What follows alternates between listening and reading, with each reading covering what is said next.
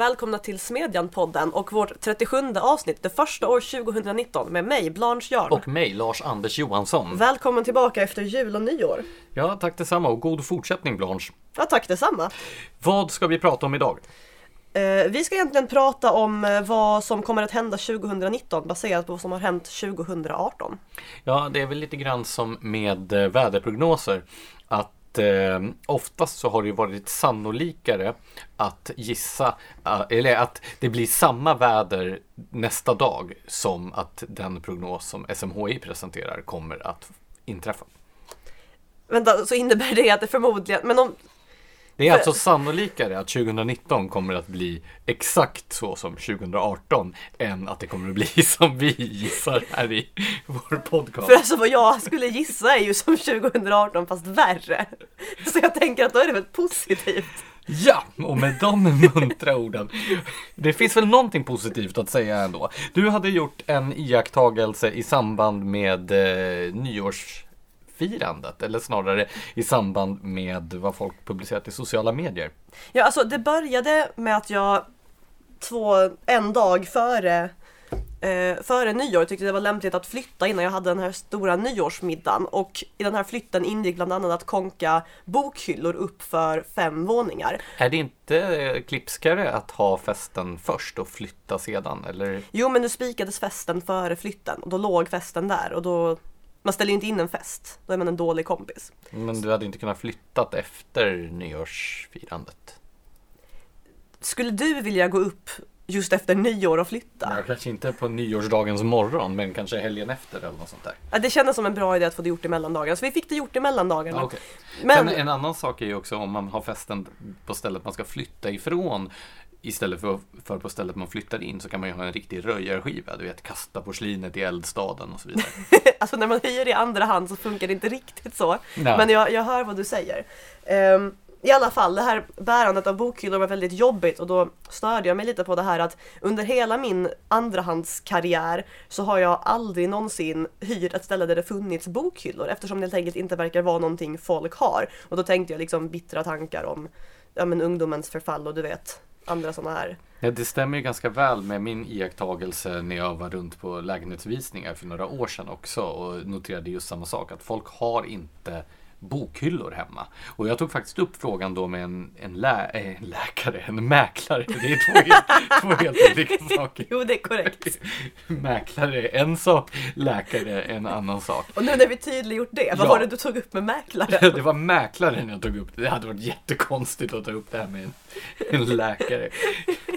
Jo, det jag frågade mäklaren var eh, varför folk, eller om det var vanligt just det här att folk inte har böcker hemma. Och då berättade den här mäklaren eh, just att eh, de faktiskt uppmanar människor att plocka undan böcker och ta bort bokhyllor eftersom man menar att eh, för mycket böcker i ett hem riskerar att dra ner värdet på lägenheten. Och det här gjorde mig både bestört och förfärad när jag tänker då på för hundra år sedan, eller ja, även betydligt senare, så ansågs ju böcker vara en slags statussymbol. Att ett hem med böcker signalerade att det var en bildad familj och sådär. Men bildning och böcker verkar helt ha förlorat sin status. Men Det där är ju till att börja med helt sjukt. Men jag har alltid tänkt, för jag har också iakttagit det här när jag kollat så här, drömst på Hemnet på lägenhetsannonser.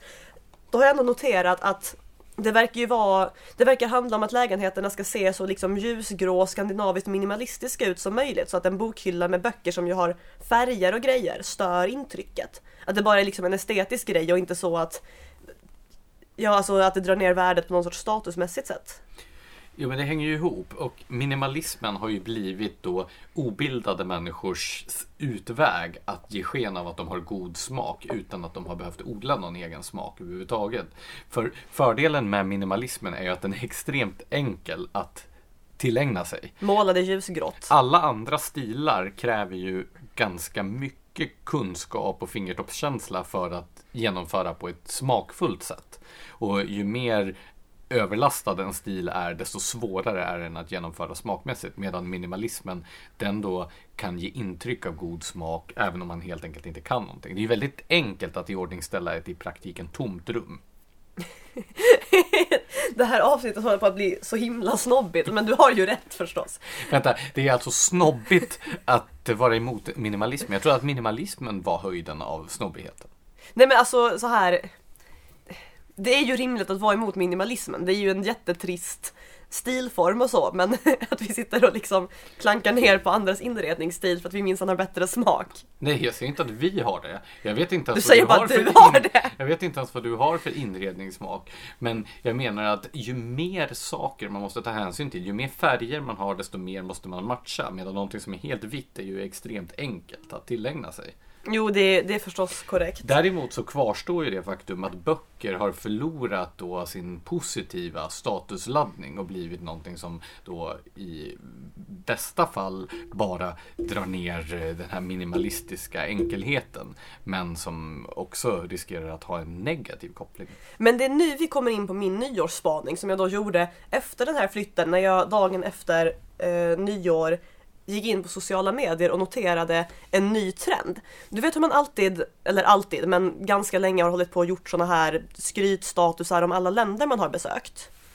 Ehm, Folk har börjat göra skrytstatusar om alla böcker de läst under året. Jag har aldrig sett det här förut, men det var flera av mina vänner som la ut bilder eller listor över alla böcker de har hunnit läsa. Och det här fick mig att tänka, håller bokläsandet på att få status igen? Alltså är det nu någonting man skryter med och finns det en sorts läsnorm som är på väg tillbaka? Ja, jag har gjort samma iakttagelse faktiskt. Och inte minst handlar det om just trendkänsliga människor som helt plötsligt har börjat statusuppdatera om böcker och läsning. Och det är ju väldigt positivt eftersom det är den typen av människor som är någon slags indikator på när en trend är på väg och när vinden vänder åt något annat håll. Så kanske är det så att vi kommer att börja se mäklarannonser, inte läkarannonser utan mäklarannonser fulla med bokhyllor och böcker framöver också. Det vore ju väldigt roligt. Jag hoppas ju även i förlängningen att det skulle kunna ge ett uppsving för en annan sån här traditionellt borgerlig symbol i hemmet, nämligen pianot. För idag är ju pianon någonting som mest betraktas som en belastning. Man slumpar ju bort pianon. Du kan ju gå ut på, på Blocket nu och få så här piano bortskänkes mot avhämtning och så vidare. Sen är det inte helt enkelt och billigt att hämta ett piano å andra sidan, men ändå. Det är Alltså- stora dyra instrument som man kan få gratis eller nästan gratis. Man bör också tillägga här dock att läskunnigheten är högre än pianokunnigheten. Ja, och, men det är ju båda sakerna börjar ju man börjar ju misströsta om båda saker. Jo, det är ju förstås korrekt, men jag har i alla fall en till framtidsspaning för 2019 här. Någon gång under året kommer ju någon ur regeringen Löfven att ta åt sig äran för den här återvändande boknormen genom att tacka läslovet för att det har hänt. Läslovet, vad är det för någonting? Nej men det heter ju inte höstlov längre. Det har ju bytt namn till läslov. För att eh, det kommer få människor att läsa mer. Ja, nu är väl i och för sig de här personerna som jag har sett i mina flöden äldre än de som gick i grundskolan när läslovet Och du tror det infördes. kommer att hindra någon från regeringen Löfven att ta åt sig äran för det? Eh, En annan sån här iakttagelse i sammanhanget det är ju att eh, att eh, när resestatusarna har minskat så har ju kanske de här läsestatusarna kommit att, att ersätta det. Att man skulle kunna se det som ett slags substitut i klimatångestens tidevarv. Att nu måste man hitta andra sätt att markera. Är det inte Akademibokhandel som har som slogan att, att läsa är att resa? Eller det kanske är någon annan? Men jag tycker inte det har minskat så mycket, det här att skryta om sina resor. Jag tycker bara det har kompletterats med att skryta om sin bokläsning. Det har dock även kompletterats med skrytande om sina uteblivna resor. Va? Människor som signalerar att ja, de minsann har pengar nog att resa på jättedyra flygresor till andra sidan jorden, men låter bli eftersom de har ett så stort samvete och tar ansvar för oss alla och planetens framtid. Ah, såna här staycation-människor som hypar sin hemmaledighet och försöker få den att verka trevlig. Precis, men då kanske de kan även komplettera det med att lägga ut listor på alla böcker som de tänker läsa under året. Det är fantastiskt. Okej, Vi ska går vi alltså avsluta? ett, ett eh, lysande år för bildningen och läsningen till mötes. Eh, ja, och nu övergår eh, Smedjans livsstilsavsnitt till eh, vår, våra deppiga spaningar om allt som kommer att gå fel 2019. Ja, en sak som sannolikt kommer att gå fel 2019 är ju att det borde rimligtvis bli så att Sverige får en regering. Och jag hatar när det händer.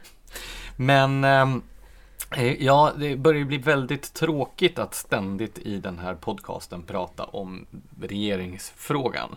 Men vi kanske bör, bör beröra den ändå. Vad kommer att hända under 2019 tror du? Jag tror att, eh, jag tror inte det blir ett extraval. Varför Jag- inte?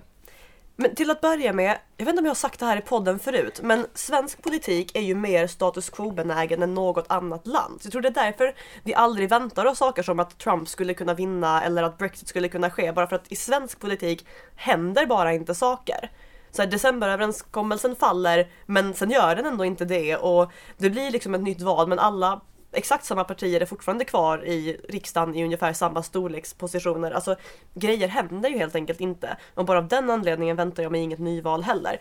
Men sen tror jag inte heller politikerna skulle våga genomföra ett nyval eftersom folk hade blivit irriterade. Utan jag tror att Stefan Löfven kommer att bli statsminister eftersom status quo och eftersom jag tyvärr tror att en majoritet av partierna i riksdagen är beredda att stödja honom. Skulle det bli ett nyval, trots allt, då finns det kanske ändå en chans att antalet partier i riksdagen minskar. Så eh, först vill jag vända mig mot den där beskrivningen att folk skulle bli irriterade. Jag upplever väl att det finns en ganska utbredd irritation bland allmänheten och även då bland det mediala och politiska etablissemanget med vad som egentligen försiggår. Jo okej, men mer irriterade. Sen så finns det väl då vad gäller talmannens agerande så finns det väl saker som talar både för och emot ett nyval. Det som talar för att det skulle kunna bli ett nyval är att han faktiskt nu har lagt ut på Valmyndigheten att börja förbereda för ett sådant. Det som talar emot var ju att han i Agenda beskrev utsikterna av ett nyval som avgrunden. Vilket ju är lite anmärkningsvärt eftersom jag tycker inte att det är talmannens uppgift att eh, recensera väljarna på det sättet. Har han inte även tidigare sagt att det skulle vara ett demokratiskt misslyckande med ett nyval? Vilket ju är en jättekonstig uppfattning eftersom det ingår i vår demokratiska, vår demokratiska struktur att man har ett nyval om inte riksdagen lyckas enas om en regering. Ja, det är väldigt märkligt. Ett misslyckande, det skulle väl i så fall vara möjligen det faktum att då alla sonderingspersonerna, det här märkliga begreppet, har misslyckats med att sy ihop ett regeringsunderlag.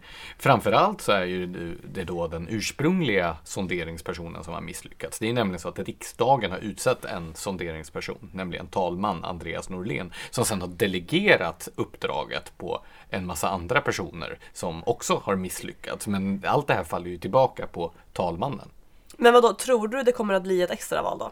Eller tror du att det kommer att bli en statsminister och i så fall vilken? Så en, en sån här grundläggande parameter är ju att sossar alltid är smartare och slugare än borgerliga politiker. Så om det kommer att vara intrigerande och maktspel som kommer att avgöra detta så tror jag väl att det kommer att falla ut till, till Stefan Löfvens fördel. Men samtidigt, alltså eh, det här gamla eh, begreppet lita aldrig på en folkpartist. Det är ju ett tveeggat svärd. Det gäller ju även för Stefan Löfven. Och det har ju blivit lite grann sådär att eh, Liberalernas interna falangstrider har ju blivit liksom själva epicentrum för den svenska politiska debatten. Så att mycket kan ju hända. Det verkar ju inte som att eh, Jan Björklund har sina partikamrater med sig i ryggen. Nej jag tänkte ju säga att det här med att lita aldrig på en folkpartist, det gäller ju även Björklund eftersom han inte kan lita på att hans partigrupp inte begår myteri mot Det honom. gäller väl även för folkpartister så att säga. Vem kan lita på Folkpartiet egentligen? Ja, äh, ingen. Så det är ju spännande. Sen är det ju inte folkpartisterna ensamma som avgör detta. Men det är ju ändå fascinerande hur ett så litet parti ändå har lyckats bli eh, själva noden. Det, det är nästan så att deras interna debatt har blivit mer avgörande än då Centerpartiets. Trots att det är Annie Lööf som har haft den här positionen under hösten. Lars-Anders, jag anar att du inte vill svara på frågan om det blir ett extraval eller inte med ett skarpt ja eller nej. Att vara liberal är att kluven och så vidare. Okej. nej, nej, men jag tycker det är svårt. Jag tror ju precis som du att, eh, att eh, partierna, särskilt småpartierna, inte vill göra det. Men det finns ju flera flera stycken små partier i mitten som har lyckats måla in sig, de har lyckats med konststycket att måla in sig själva i flera olika hörn samtidigt, vilket ju är Fantastiskt. intressant. Så jag tror det är få som vill det. De, de enda som skulle gynnas av ett extraval just nu det är väl Sverigedemokraterna och Kristdemokraterna som ju har gjort en kometkarriär i opinionen på sistone. Ja, förmodligen. Skulle någon åka ur då tror du? Så Miljöpartiet har ju inte direkt imponerat och eh, Liberalerna tror jag är de som hänger allra lösast. Mm, det tror jag också. Men vi går väl en lika spännande vår till mötes som den gångna hösten har varit antar jag.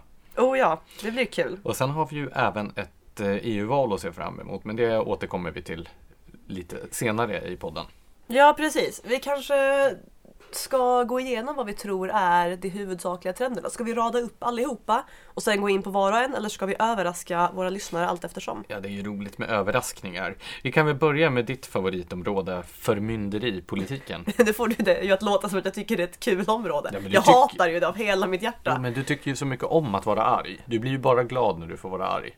Det är korrekt. Nu låter jag som en härlig människa här. Du Men, skrev eh, häromdagen om eh, fyrverkeriförbudet som ska träda i kraft nästa år. I år. Alltså det träder i kraft under året. Så att det Ja, vara... ja, precis. I år. Jag har inte vant mig vid att det är ett nytt år. Nej men det, det är okej, det kommer att, it will dawn on you. Men okej, det kommer alltså När jag att förbjudas. minst anar det kommer insikten att sjunka in. Precis. När träder fyrverkeriförbudet i kraft? Om jag minns rätt så var det i juni eller juli, tror jag. Eh, men det kommer i alla fall att ske lag så att det till nästa nyår inte får skjutas upp fyrverkerier. Eller rättare sagt fyrverkeriraketer, det vill säga det som fästs på en pinne som man sticker ner i marken. Det som kallas tårtor där man har papprör som sitter ihop med olika fyrverkerier i får man fortfarande använda som privatperson.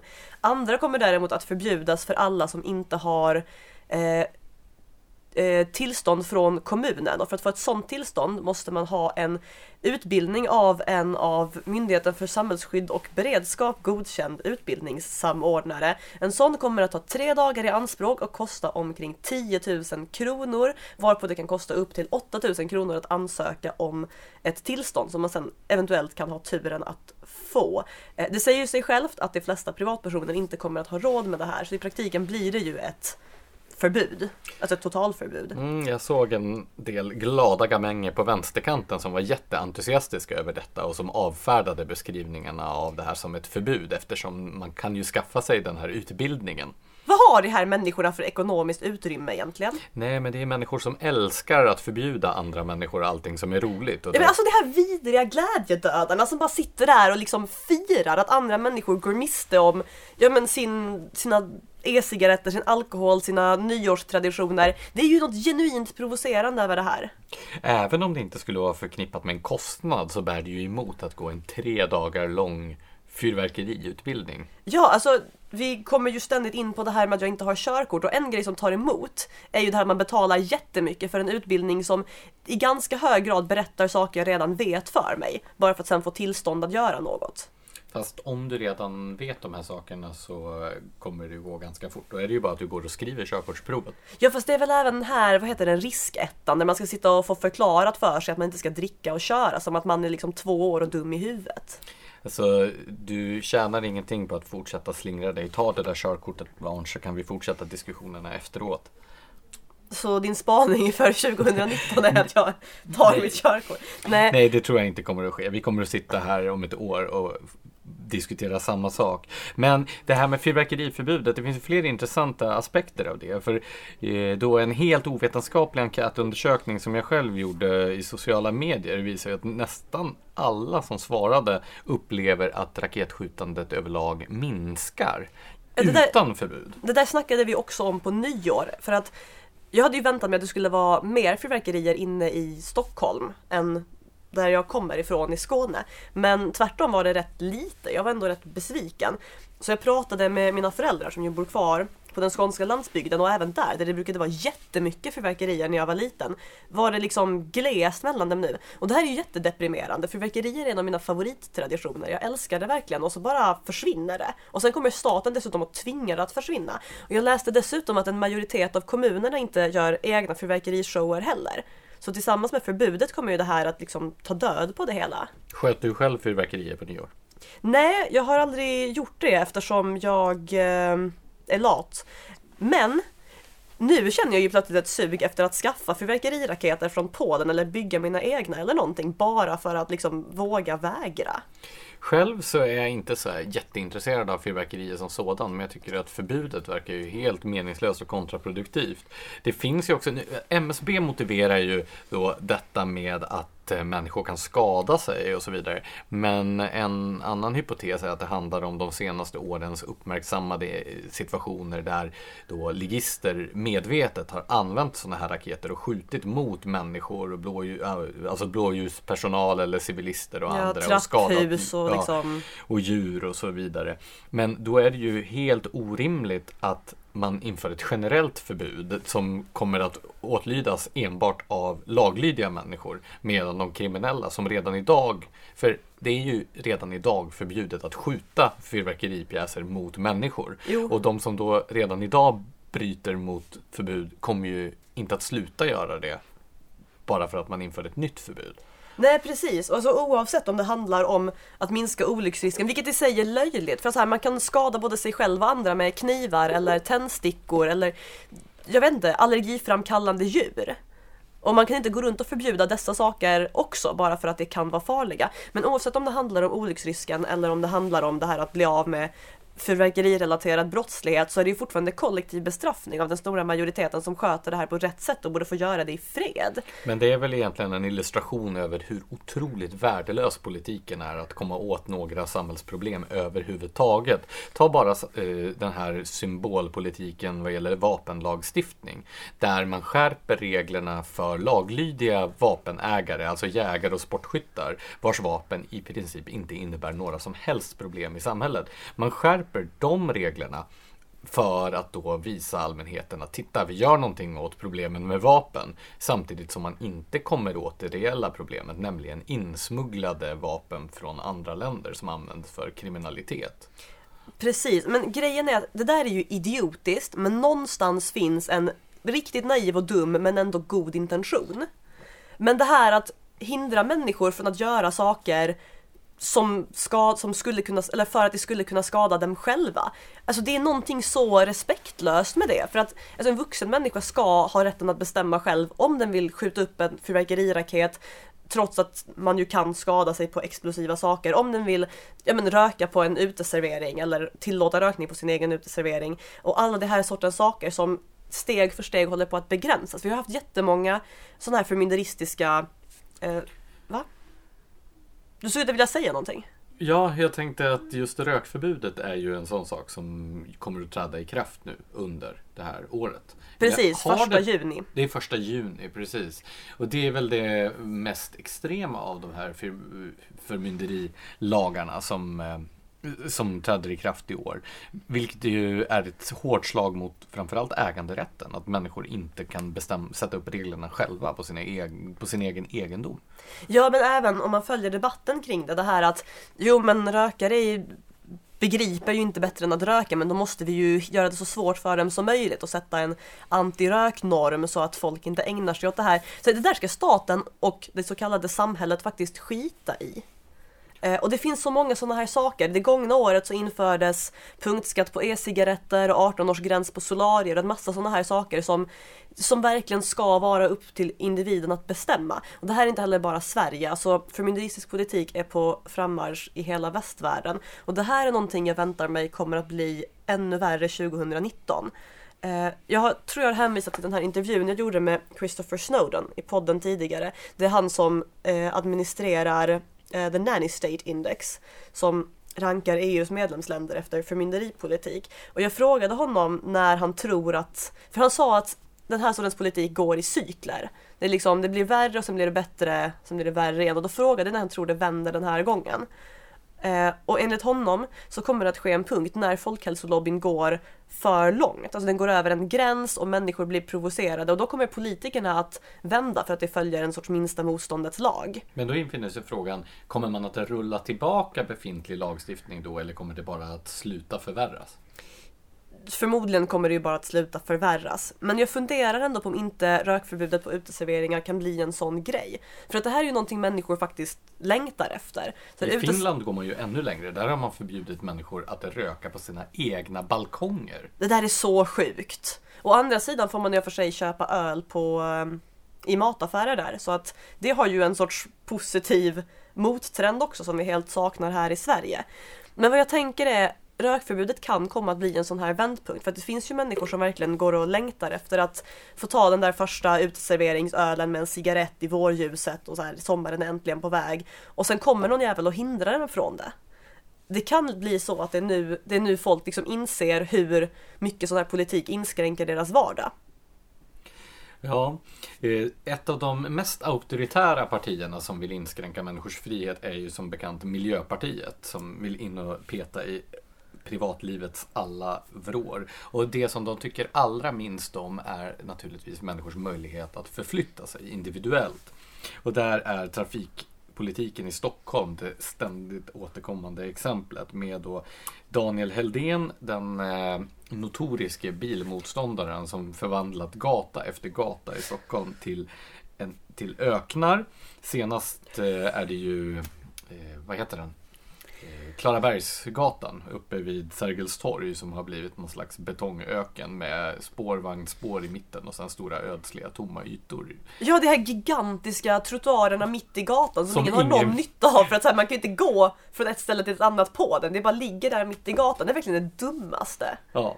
Nu, och Daniel Heldén då som eh, fortsätter att förstöra trafiken med nu den borgerliga alliansens goda minne trots att framförallt Moderaterna gick till val på att stoppa hans framfart. Eh, I alla fall, Daniel Heldén har nu bestämt sig för att sparka trafikdirektören i Stockholm, Jonas Eliasson, för att denne då presenterat en rapport om att Miljöpartiets förslag om så kallade miljözoner, vilket inte har någonting med miljön att göra, utan det är ju zoner där då vissa typer av dieselbilar ska vara förbjudna att framföra. Den här rapporten har visat att dessa är dyra och ineffektiva. You don't say. Precis som Miljöpartiets politik tenderar att vara Precis som områden. Miljöpartiet är. Precis. Eh, Men han då, eh, trots tunga meriter och eh, ett eh, väldigt gott rykte på sin avdelning, får inte jobba kvar. Det här har väckt ont blod på trafikkontoret. Det här för oss väl in på eh, en annan sak som varit utpräglande för 2018, nämligen klimatdebatten. Ja, eller jag vet inte om man ska, ens ska kalla det för en debatt. Det har mer liknat någon slags väckelserörelse av En- något slag. Gemensam monolog. Ja, och det som också...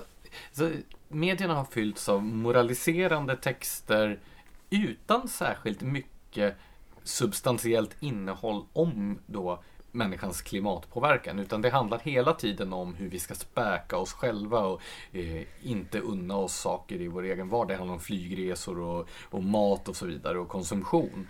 Men väldigt lite substantiellt. Fast det har väl att göra med att de mesta substantiella miljöproblemen inte orsakas i Sverige eller i västvärlden utan i... Jo, men man kunde ju tycka att om människor är så engagerade i de här frågorna så skulle de också vara engagerade i sakfrågorna. Men man får ju leta med ljus och lykta efter sakargument.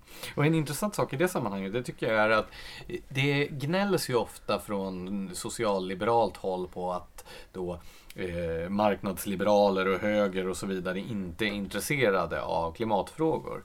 Men sen då när vi publicerade en väldigt ambitiös serie om klimat och miljöproblematik i Smedjan från ett marknadsliberalt perspektiv där olika röster kom till tals kring detta. Det var ju eh, eh, Bland annat Steven Pinker som vi publicerade i svensk översättning och Mattias Svensson skrev ett antal artiklar. Eh, så verkar ju intresset från de här som då klagar över det påstådda ointresset. De verkar ju väldigt ointresserade när vi väl skriver någonting om det här. Det trodde man ju absolut inte skulle hända. Så det verkar ju som att det snarare handlar om ett moraliserande för moraliserandets skull snarare än ett intresse för sakfrågorna. Och det stärks ju också av det faktum att man har upphöjt ett barn till något slags eh, auktoritet på det här området. Ja, alltså det där är, det där är så konstigt. Alltså Malena Ernmans 15-åriga dotter. Precis, alltså vi har liksom vad jag vet en ganska rejäl samling forskare på temat. Och sen så gör hon, okej alltså det var ju en snygg mediakupp det här att sitta utanför riksdagen och skolstrejka för klimatet.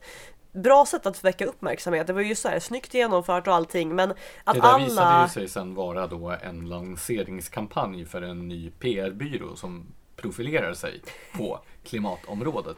Och för mammans nya bok på det här området. Så att det är ja, absolut en smart kampanj, men kanske inte en kampanj från Greta själv.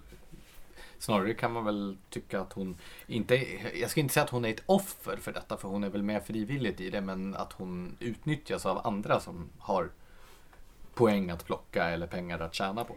Ja, alltså hon är, står utan tvekan fast i sina övertygelser. Men hade någon lyft upp mina åsikter när jag var 15 eller så här, min person i media så hade jag ju sökt upp dem och dödat dem i efterhand. Så det är ju ändå intressant det här förhållandet till auktoriteter. För när man läser de moraliserande krönikorna kring hur vi ska avstå från allting som gör livet värt att leva. Så finns det ju oftast bara sådana här vaga hänvisningar till forskningen visar och alla forskare är överens. Men väldigt sällan konkreta belägg eller hänvisningar. När sen då de vetenskapliga auktoriteterna som till exempel FNs klimatpanel presenterar slutsatser som går emot ideologin hos de här moraliserande personerna då är man inte intresserad av att lyssna på de auktoriteter som man tidigare har hänvisat till. Det var ju tydligt där när Miljöpartiet och Isabella Lövin avfärdade FNs klimatpanel för att de hade konstaterat att kärnkraften var nödvändig för att man skulle kunna möta klimatmålen. Då var auktoriteten helt plötsligt inte en auktoritet eftersom det inte stämde med Miljöpartiets politik. Däremot kommer jag att tänka på att det faktiskt finns en konkret fråga i eh, miljö och klimatdebatten som ju har eh, fått mycket uppmärksamhet 2018, nämligen den här extrema sommarvärmen och dess effekter. Eh, och det är, ju, det är ju kanske den sakfrågan man kan lyfta upp i sammanhanget. Det var ju den som tror jag räddade Miljöpartiet över 4 spärren. Samtidigt så är det ju väldigt svårt att ta en sommar som ett, som ett belägg för någonting vad gäller så stora frågor som klimatförändringar. Men vi hade ju en kall sommar förra sommaren som var ovanligt kall. Ja, och typ alla somrar innan dess känns det som också. Men det är ju så det funkar i medialogiken. Att vi har en varm sommar just nu och då drar vi på rejäla växlar på det. Ska vi gå vidare då till eh, nästa stora frågeställning som kommer att påverka politiken, nämligen det förestående EU-valet. Det har ju blivit något mer av en diskussion kring EUs vara och inte vara i Sverige under det gångna året och mer lär det väl komma att bli under året som kommer. Ja, alltså någonting jag tycker är så konstigt med det här det är ju att vi har ju i Sverige en stark och stabil majoritet för ett EU-medlemskap. Och ändå så så har vi en EU-debatt nu som alltså består av en minoritet som är starkt negativa till EU och sen folkpartister som har bestämt sig för att göra det här till sin stora fråga. Du kommer ihåg Jan Björklunds Almedalstal där han bara, det vi verkligen behöver prata om nu det är EU-medlemskapet som att det på något vis var hotat. Jag får lite känslan av att EU-debatten inte egentligen drivs av faktiska motsättningar utan av att personer som är kraftfulla EU-vänner inbillar sig att det finns ett större hot mot EU-medlemskapet än det finns och försöker eh, i förväg bemöta det på något vis, vilket förmodligen bara kommer att locka fram fler EU-motståndare. Alltså, vi har ju ingen debatt för eller emot EU i Sverige. Stödet för EU har ju ökat samtidigt som jag uppfattar i alla fall som fler och fler är tveksamma till ganska mycket som EU gör och den inriktning som EU har tagit på senare år. Men det betyder ju inte att människor är för ett utträde. Det är väl egentligen bara Sverigedemokraterna som driver en sådan linje av de större politiska partierna. Vänsterpartiet är väl fortfarande emot EU-medlemskapet? Jo, men det känns ungefär lika innerligt känt som att Socialdemokraterna vill avskaffa monarkin. Alltså det är en, så här, en principfråga som de håller fast vid. Men jag tror att Vänsterpartiet, de har ju insett och lärt av sina meningsfränder från andra europeiska länder att om man har en gigantisk politisk maktapparat så kommer den alltid att gå att använda för sina egna ideologiska syften. Att genomdriva mer vänsterpolitik. Ja, precis. Så att jag tror att Vänsterpartiets EU-motstånd är ganska ljummet eftersom man ser fördelarna. Ja, framförallt nu med, i takt med att den här sociala pelaren håller på att växa fram och få inflytande. För jag tror att förr eller senare kommer även många i Sverige att tycka att EU håller på att göra sig omöjligt. Alltså det är ju som att EU vill skapa ett EU-motstånd i samtliga medlemsländer. Den sociala pelaren som ju kom, det här var ju för sig slutet av 2017. Det är väl Stefan Löfvens idé dessutom? ja, alltså han har ju eh, som Kristoffer Fjellner skrev i Smedjan varit drivande bakom idén att EU ska ta över makt över social lagstiftning från medlemsländerna. Och det här skulle bland annat innebära att EU sätter minimilöner, vilket alltså skulle göra att den svenska modellen inte längre får existera för att den ju bygger på att parterna förhandlar om lönen istället för att staten bestämmer den. Den illvilligt sinnade skulle väl kunna beskriva det som att Stefan Löfven lite grann har skjutit sig själv och socialdemokratin i foten med det här. Jo, det kan man definitivt, eller alltså, det är väl ändå det, rätt, det är relativt snälla beskrivningen av det här tycker jag. Men eh, jo visst, eh, den här sociala pelaren handlar också om saker som att eh, man ska tvinga igenom kvoterad föräldraförsäkring i alla EU-länder, man ska ha en minimiinkomst och den här formuleringen lika möjligheter för underrepresenterade grupper ska främjas. Vilket, och tänker man så, då gör man ju förstås tolkningen att en grupp underrepresenterad så är det för att den inte har möjligheter och då måste den kvoteras in eller gynnas på andra sätt. Det här kommer ju att göra EU impopulärt. Frågan är om det kommer att få så mycket uppmärksamhet nu inför EU-valet att det får en och annan EU-väljare att höja på ögonbrynen lite eller om det kommer ta längre tid för EU att genomdriva sitt projekt att få alla att hata det. Men vilka skulle du säga är de stora sakfrågorna som du tror kommer att dominera EU-valsdebatten nu då under året i Sverige? Alltså det där är en bra fråga för att det är inte så himla ofta EU lyfts, tycker jag, i samband med just sakfrågor. Utan man talar om ja men du vet fredsprojektet och värdet av europeisk sammanhållning. Alltså det är ju ofta på en ganska abstrakt och fluffig nivå. Det verkar ju dock som att eh, de som är väldigt mycket för EU och ett eh, starkare och mer utvidgat eh, åtagande de har allt att förlora på att föra upp frågan om EUs vara eller inte vara eller det svenska medlemskapet på den politiska agendan. Medan då de som är emot har allt att vinna på det. Jo. Så uh, där skulle man kanske kunna säga att Jan Björklund skjuter sig själv en smula i foten. Har Smedjan en ny favoritmetafor? Det har varit en favoritmetafor så länge jag kan minnas. Jag vet inte, du hade en jätterolig rubrik på det här temat under det gångna året, eller hur? Om någon som sköt sig själv i foten? Ja. Eh, någonting med jakt. Och var det inte den texten om militanta veganer du skrev? Jaktsabotörerna skjuter sig själva i foten. Så rolig var Jo men den var rätt kul. Den var kul. Det var inte vår allra roligaste, men den var kul. Okej. Okay. Ja, vi kan fortsätta då. Där ser du, du skrattade ju. det var ganska tråkigt. Nej, men jag tycker den var festlig. Ja. Um, fler trender, eller är vi klara med EU? Ja, jag känner på mig att vi kommer att få återkomma till EU under våren, men vi har ju fler ämnen att avhandla under det här avsnittet. Så ska vi gå över till det som du har rubriksatt som politikerföraktet. Ja, låt oss göra det. Är det någonting som är särskilt för 2018 eller menar du att det kommer att öka 2019? Jag tycker det har ökat under 2018. Är det ditt politikerförakt eller är det en allmän Det ena behöver inte utesluta det. Nej men eh, eh, jag talar ju då om det, det allmänna folkliga politikerföraktet. Det har ju talats i ett par år nu om det här med folket mot etablissemanget populismen och så. Men... Eh, och du har varit hemma på landsbygden under helgerna och lagt örat mot marken. oh ja, känt av vibbarna i den skånska myllan. Eh, nej men alltså tvärtom så har jag funderat som man gör under sin ledighet. Nej det har jag faktiskt inte gjort, det här var före ledigheten. Eh, har du varit ledig? Jag tog ju två dagar ledigt för att åka till London. Ja. Du kom med en massa negativa kommentarer om att det inte var okej. Okay. Ja, det stämmer. Precis.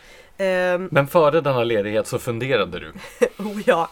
Uh, den här misslyckade regeringsbildningen tycker jag jag tycker mig se att den har ökat politikerföraktet för att det har varit så tydligt att alltså, diskrepansen mellan vad politiker påstår sig göra och vad det varit så smärtsamt uppenbart att det egentligen har gjort. Den har nästan aldrig varit större. Vad tänker du på då? Jag tänker på exempelvis partiledare som påstår att de vill ha kandidat A som eh, statsminister och sen röstar emot kandidat A för att förhandla med kandidat B. Men tror du inte att det du kallar här politikerförakt mer handlar om att människor är irriterade på Annie Lööf och Jan Björklund? Fast det är ju politiker. Jo, Nej men alltså men det är inte bara finns det. det. ett generellt politikerförakt menar du? Jag tror, alltså, jo det finns det väl. Är det inte det som bland annat har hjälpt Sverigedemokraterna fram så mycket?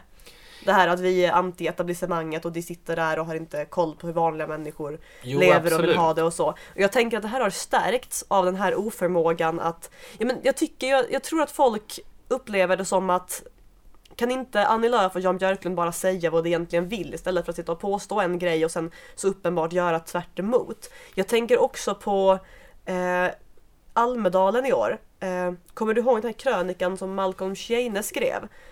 Eh, där han kommenterade någonting i stil med att den här Almedalen var inte året då politikerna slutade tro på sina egna floskler och det var inte året då folket slutade tro på politikernas floskler. Det var året då politikerna själva verkade ha tröttnat på sina egna floskler så att de knappt orkar stå där och säga dem. Jag fick nämligen precis samma känsla när jag var i Almedalen.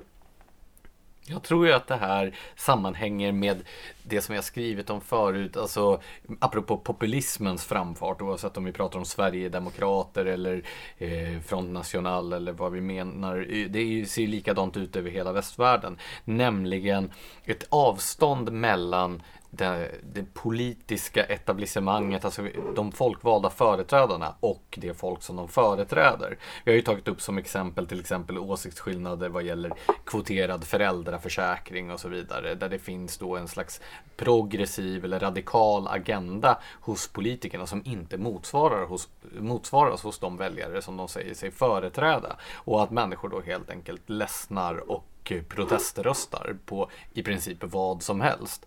Det här är, vi har ju gjort så fruktansvärt mycket reklam för Marcus Huvells bok Bakslaget, men där finns ju Men det kommer lite till. svart på vitt i eh, opinionsmätningar där han redovisar diskrepansen mellan väljare och valda.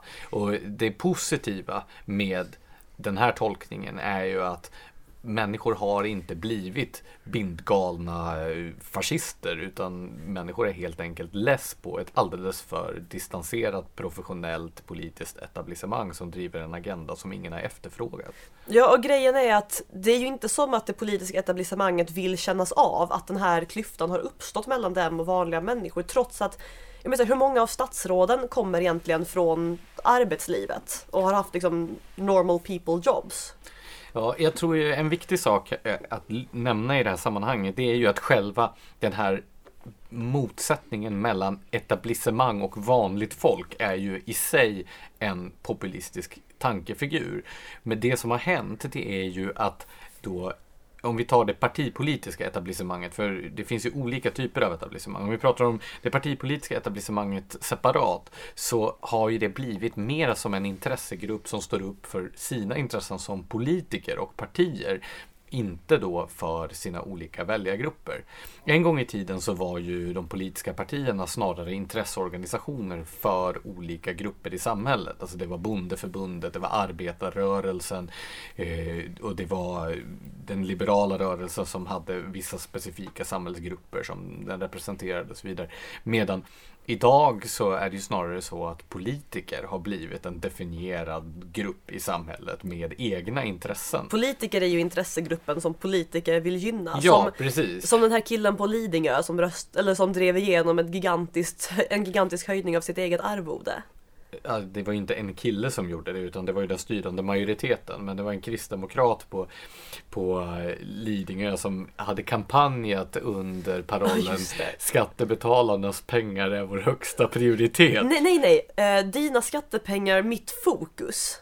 Det, det var något sånt och det visade ju sig verkligen ligga i fokus för honom. Ja, och eh, det där skapar ju ett missnöje, inte hos då en mytisk enhet som vi kan kalla folket, utan snarare hos många olika grupper som inte känner att de har några företrädare bland då det, det så kallat folkvalda politiska etablissemanget. Och det skapar ju ett missnöje där människor från olika grupper som inte känner sig representerade proteströstar. Fast kanske av olika anledningar. Men jag tycker i alla fall det verkar som att det här missnöjet också övergår i ett visst förakt eftersom människor kanske upplever att så här, det är missnöjda men det, det får varken något erkännande eller det verkar överhuvudtaget inte som att etablissemanget bryr sig riktigt. Och att det då är lätt att ja, men, tänka på dem som oärliga, andra negativa adjektiv, vilket ju, då, då är man ju i föraktet. Och den här professionaliseringen av politiken, den kan man ju läsa om i, eh, vad heter han, Bengt Eriksson heter han, som skrev Den härskande klassen, som just beskriver hur politiken har blivit en separat samhällsklass egentligen i Sverige, som lever helt utanför det övriga samhället, men parasiterar på det. Det är en eh, ett lästips för den som vill misströsta ännu mer över samhällsutvecklingen. Eh, ja. Den utvecklingen i Frankrike också med de här intressanta protesterna, de gula västarna är ju ett tecken på samma sak där man upplever att Macron representerar någon slags etablissemang som saknar förankring i breda folklager. Och det verkar ju vara en väldigt heterogen grupp människor som, som protesterar. Som, det kommer ju väl antagligen inte att utmynna i en, en enhetlig politisk rörelse, detta heller. Nej men det är ju samma sak med eh, med debatten om Brexit som ju fortfarande pågår i Storbritannien. Det är ju visserligen inget enhetligt motstånd men det, det drivs ju fortfarande på av eh, en känsla av att man är riktigt provocerad av det som sitter högt uppe och bestämmer. Men för att röra oss vidare i våra eh, mörka 2019 spaningar. Någonting du har eh, uppmärksammat i olika former under 2018 är ju hur medelklassen eh, drabbats av en allt större otrygghet i olika former. Tror du det här kommer att förvärras under 2019 det också?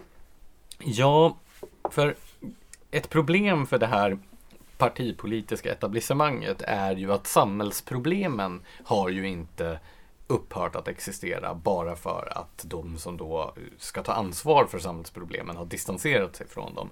Och detta med den eskalerande kriminaliteten är ju ett av de mest akuta. Eh, att det har närmat sig medelklassen kommer ju att skapa större problem för de politiska partierna. De som, är, de som har det sämst ställt ekonomiskt och socialt har ju sedan länge drabbats av kriminalitet. Det är ju i de så kallade utsatta områdena som kriminaliteten har härjat länge. Men medelklassen som i Sverige utgör majoriteten av väljarkåren och eh, av skattebetalarna har ju ganska länge kunnat leva relativt skyddad från den här gängkriminaliteten. Man har kunnat distansera sig eh, både mentalt men också rent fysiskt från att man har sluppit se den. Men det vi har sett på senare år och kanske framför allt under 2018 är hur det här allt brutalare gängvåldet inte längre äger rum bara i någon förort långt bort som man kan blunda för utan att den har hamnat ja, men i innerstäderna och i mer liksom välbärgade medelklassområden som tidigare var, var ganska lugna. Får det här då några politiska effekter? Så när medelklassen börjar känna oro för sin egen säkerhet så kommer den ju också att efterfråga mer eh, mer eh, repressiv politik till exempel. Trygghet är ju en av de, ett av de mest grundläggande behoven. Och det som kanske är mest oroande här är ju att vi har sett en slags kriminalitet som riktar sig direkt mot medelklassen. Jag har skrivit en del om då eh, så kallade home invasions där människor blir rånade i sina egna hem. Det är alltså inte inbrott när människor är borta utan det är förbrytare som tränger sig in hos människor och tilltvingar sig värdesaker och bilar och så. En riktigt obehaglig typ av av brottslighet. Och vi har ju också sett hur människor börjar ta lagen i egna händer. Vi har pratat om medborgargarden till exempel och grindsamhällen och så vidare. Hur man då aktivt försöker skydda sig för att man inte längre upplever att eh, det offentliga Sverige gör det. Ja, alltså vi har funderat på i samband med det här är ju, tror du att den här otryggheten och de här tendenserna vi ser med medborgargarden och grindsamhällen kommer att leda till ett mer segregerat samhälle? Ja, det har redan börjat göra det och människor flyttar ju till kommuner där de upplever att det är tryggare. Så trygghet har blivit ett säljargument för kommuner och bostadsområden och så vidare. Men framförallt så handlar det ju om människor som vill fly från kriminalitet. Alltså om det börjar kännas otryggt så lämnar de som har råd. Och då blir det de människor som inte har råd som bor kvar. Och drabbas desto hårdare. Sen så blir det ju också då ett undergrävande av det så kallade samhällskontraktet. Nämligen att de, den här medelklassen som redan betalar för sin trygghet via skattsedeln, om den ska betala en gång till genom att eh, sätta upp stängsel eller hyra in vaktbolag och så vidare så kanske benägenheten att betala in till det gemensamma kommer att bli lägre. Jo, det, det kommer den ju utan tvekan att bli. Men Det- jag tänker att det inte bara finns negativa tänkbara följder av otryggheten utan en annan grej vi har skrivit en del om under året är ju preppingrörelsen. Som ju handlar om att ta vara på sig själv, om självständighet, om att inte förlita sig på att någon annan kommer att lösa ens problem åt en utan om att ta hand om dem själv. Och det där kommer väl förmodligen att fortsätta öka parallellt med det här också. Vilket ju är en positiv sak. Jo, absolut. Alltså prepping som svar på eskalerande gängkriminalitet kanske inte är en klockren lösning. Däremot så är det ju bra att människor har börjat har börjat vakna upp vad gäller sin egen krisberedskap. För jag menar ju också att det har funnits en ganska stor övertro på det offentligas möjligheter att, eh, att lösa krissituationer. Ja, det är ju just det offentligas förmåga att hantera olika typer av problem som är den gemensamma nämnaren här. Det lyckas inte skydda människor från kriminalitet och våld och det lyckas inte heller skydda människor från krissituationer. Så även om det offentligas förmåga att hantera krissituationer har blivit märkbart sämre under senare årtionden så tror jag ju också att det har funnits en ganska stor naivitet. För hur bra krisberedskap myndigheterna än har så kan det inte lösa varje människas situation i varje givet ögonblick. Vi är ju egentligen Väldigt många människor är ju egentligen bara ett nedfallet träd bort från 1800-talet som jag läste någon formulera häromdagen. Och det är ju sant. Jag menar, vad, vad gör du i din lägenhet om strömmen går och vattenledningarna grävs av till exempel?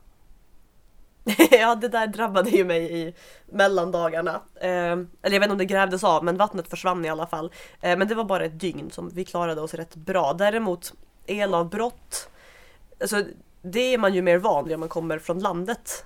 Har jag intrycket av. Åtminstone tycker jag det verkar som att elavbrotten är mycket sällsyntare inne i städer. Alltså sen jag flyttade in till större städer än det är ute på landet. Men det kanske bara är jag som har någon sorts haft otur på landet och sen tur inne i stan. Nej, jag tror att elavbrott just är ju vanligare på landet helt enkelt för att det är längre ledningar som kan drabbas fram till varje enskilt hus. Det finns mer infrastruktur i staden. Så eh, där, just vad gäller elen så är man väl förmodligen tryggare.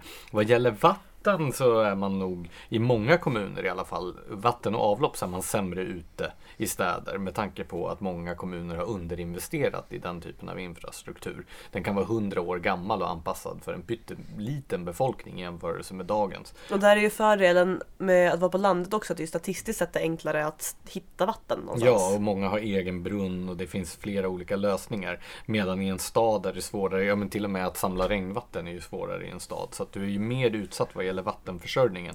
Även om elbrist är ett större problem på landet. Men vad gäller elbrist så är ju hela Sverige snart utsatt. Jag menar, eh, när vi håller på att avveckla kärnkraften utan att ha eh, några fullgoda alternativ till den så riskerar vi ju situationer där en riktig köldknäpp till exempel kan göra att vi har elbrist. Men för att knyta ihop den här delen om ökande otrygghet så tror jag att vi kommer att se en fortsatt eskalerande brottslighet. Jag tror att den kommer att sprida sig till fler bostadsområden och eh, sådana områden som tidigare har uppfattats som trygga.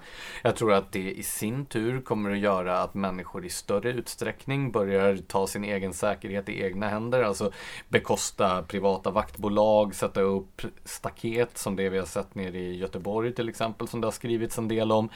Jag tror också att det kommer att komma en efterfrågan på mer repressiv politik där människor är beredda att åsidosätta sånt som personlig integritet till exempel och andra grundläggande liberala principer för just att tillgodose tryggheten. Och jag tror då att politiska partier kommer att svara med mer populistiska förslag åt det här hållet. Så att jag tror att både själva grundproblematiken i form av värre kriminalitet och ökande otrygghet och responsen på den i form av då mer repressiv politik kommer att vara dåligt från ett frihetligt perspektiv. Så 2019 blir en enda stor fest.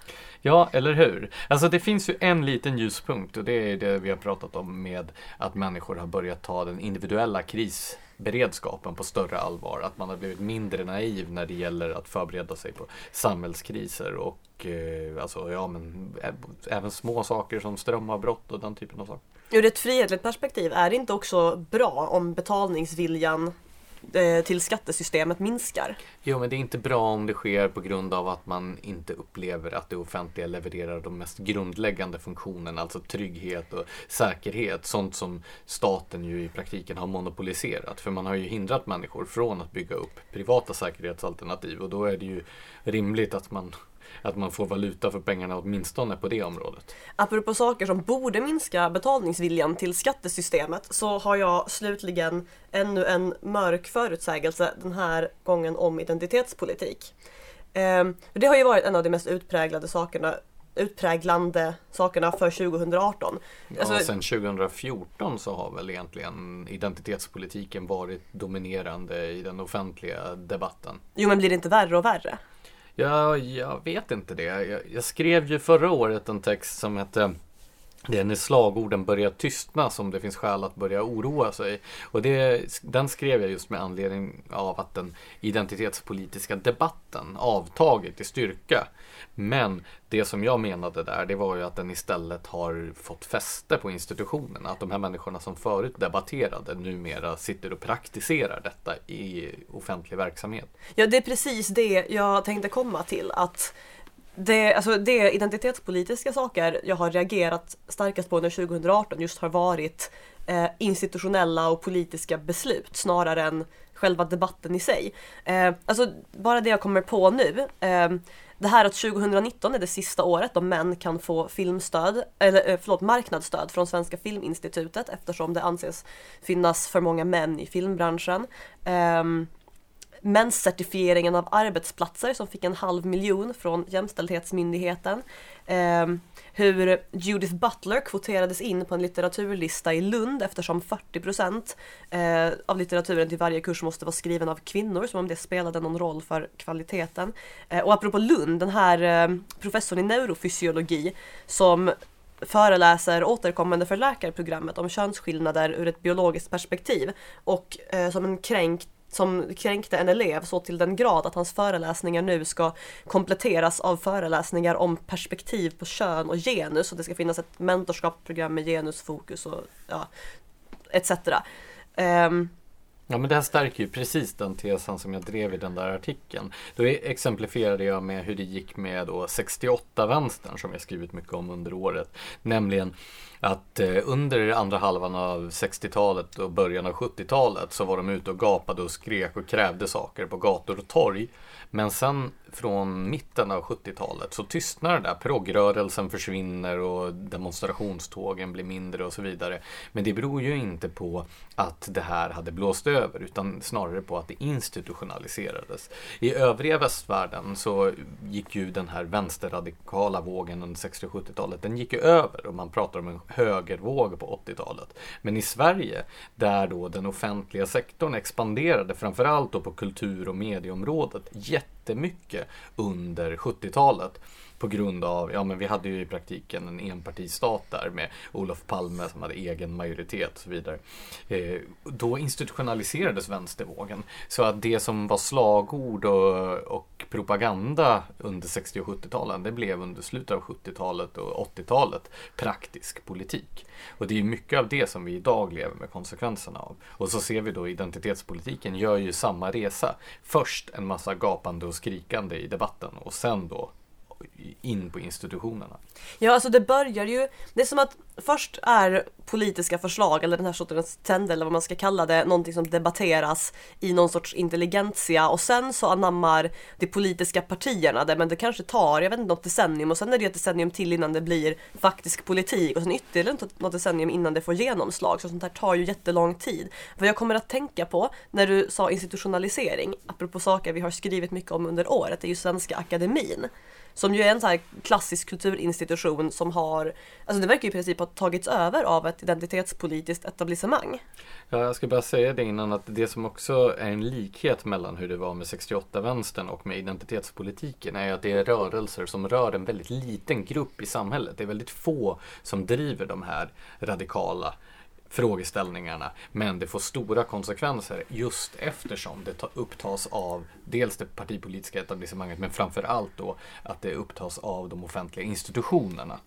Svenska Akademin, den är ju istället någonting så ovanligt som en mäktig icke-offentlig kulturinstitution. Visst, vi har ju kritiserat hur de har tagit emot en del skattepengar på otillbörligt sätt och så vidare. Men framför allt så är det ju en institution som står mer eller mindre fri från politiken. Och på det sättet så har Svenska Akademin varit väldigt viktig tror jag för svenskt kulturliv under lång tid som en slags motvikt mot den politiserade kulturen. Och då är det ju så otroligt sorgligt att se då dels hur akademi ledamöterna själva har undergrävt det här förtroendet och den auktoritet som de har haft och sen då hur då konflikten i och kring akademin har kidnappats av andra typer av radikala rörelser utanför den. Ja, alltså det här knytblusupproret till exempel som ju har förstört det plagget för all framtid känns det som. När det liksom, det blev en feministisk fråga huruvida Sara Danius satt kvar eller inte. Alltså egentligen har ju det här inte någonting att göra med någon sorts feminism. Det är så här, har hon gjort ett bra jobb eller inte? Och istället så blir det en stor affär av att hon måste avgå hypotetiskt för att hon är kvinna medan det har suttit män där och gjort dåliga saker. Det är ju också anmärkningsvärt när man försöker låtsas som att det skulle vara en konflikt mellan den radikala Danius och den konservativa Horace Engdahl. Jag tycker ju att bland det bästa som har skrivits i ämnet var, skrev David Andersson just i Smedjan om detta, hur det här går tillbaka redan till 80-talet och den förnyelse av Svenska Akademin som skedde på den tiden. Och läser man Anderssons historiska bakgrund så förstår man ju att både Engdahl och Danius är ju representanter för egentligen samma sida av radikaler som har förnyat akademin eller egentligen då moderniserat den på ett sätt som har bidragit till det som haveri som vi har sett det senaste året. Så det är väldigt förenklat att göra det till att det skulle vara två falanger, Danius mot, mot Engdahl. Och jag tror inte att man behöver vara konspirationsteoretiskt lagd för att se att det finns ganska många som under lång tid har stört sig på just akademins autonomi och oberoende som använder de här konflikterna nu för att skjuta en av få oberoende kulturinstitutioner i sank. Så att det inte ska finnas några alternativ till den här politiserade offentliga kultursektorn. Ja, dels är det det och dels är det där hur Sara Danius har blivit eller gjorts till någon sorts slagträ i den här feministiska frågan. Det var även den här jättekonstiga grejen på Nobelmiddagen där hon kom klädd i någon sorts gigantiskt orange-rosa tält och alla gjorde en jättestor affär av hur modig hon var som stickade, vågade sticka ut från alla gubbar. Alltså, att det där är en fråga som liksom överhuvudtaget diskuteras på någon sorts politiskt plan. Då har, alltså, det, det är ju skruvat helt enkelt. Eh, men vad jag egentligen ville komma till här var, jag kom nämligen att tänka på apropå identitetspolitiken det gångna året, eh, den här artikeln som Greta Thurfjell skrev om vad hon kallade huskvinnans återkomst och konservatismens förbjudna lockelse. Jag vet inte om du läste den? Jo, jo, den passerade. Hon, hon nämner i alla fall bland annat hur eh, vad hon kallar livsstilsfeminismen har blivit ocool och eh, Linnea Claesson, alltså handbollstjejen med alla hårfärgerna och alla hon som blir så otroligt trakasserad sexuellt i sociala medier. Ja, alltså den stackars människan verkar ju få hälften av alla sexuella trakasserier som äger rum på internet till sin inkorg. Det måste vara förskräckligt. Jag säger som Eddie Medusa har skaldat, vilket jävla öde. ja, i alla fall. Eh, Turfjell skrev också... Och nu är alltså denna stackars människa ute.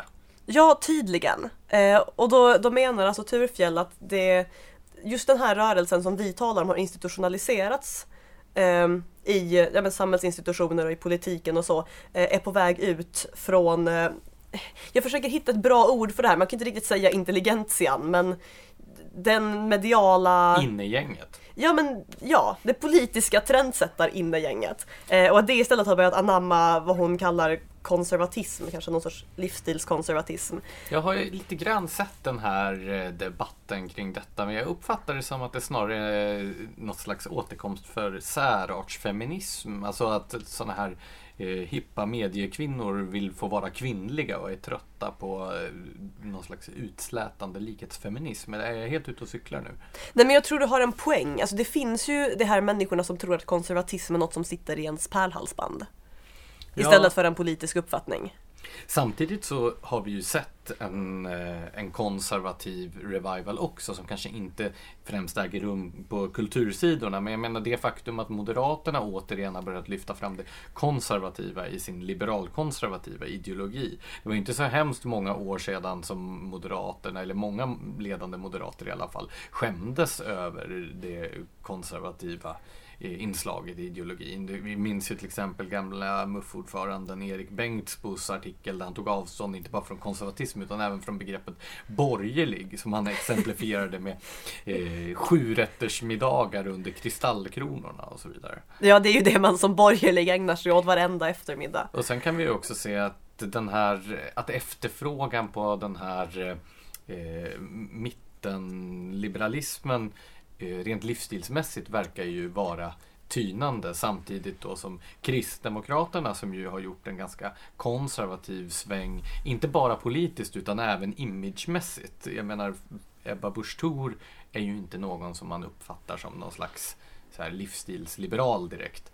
Och eh, hon, eh, både hennes och partiets siffror har ju skjutit i höjden på sistone. Så det verkar ju finnas en efterfrågan på detta som partierna har varit dåliga på att fånga upp tidigare men som KD nu gynnas av. Ja alla sådana här trender skapar ju en mottrend. Det är ju som att det alltid finns en culture and counterculture. Jag glömmer bort de svenska termerna men du vet vad jag menar. Så kanske ser vi ett slags återkomst för inte bara borgerliga värderingar rent politiskt utan också någon slags livsstilsborgerlighet. Kanske kommer vi att få se en borgerlighet och även kanske vissa radikala kulturskribenter som börjar omfamna bildning och piano och kanske även mäklarannonser med bokhyllor i. Bokhyllornas återkomst, så nästa gång jag flyttar kanske jag inte behöver släpa bokhyllor upp för fem våningar även om det förmodligen kommer gå, ta längre tid för den här trenden att sätta sig än för mig att flytta igen. Noterar du hur vi eh, lyckas med konststycket att avsluta det här ganska negativa avsnittet på ändå en lite hoppfull och positiv ton? Visst känns det obekvämt? Ja, jag, jag är väl inte, jag tycker inte lika mycket om att vara arg som du gör. Du kommer att lära dig i efterhand. och som låtskrivare så gillar jag ju även cirkelkompositioner så att jag tycker det känns, det känns bra. Bokhyllornas återkomst 2019 alltså. Och med de orden eh, lämnar vi er och önskar er en god fortsättning. Tack för att ni har lyssnat.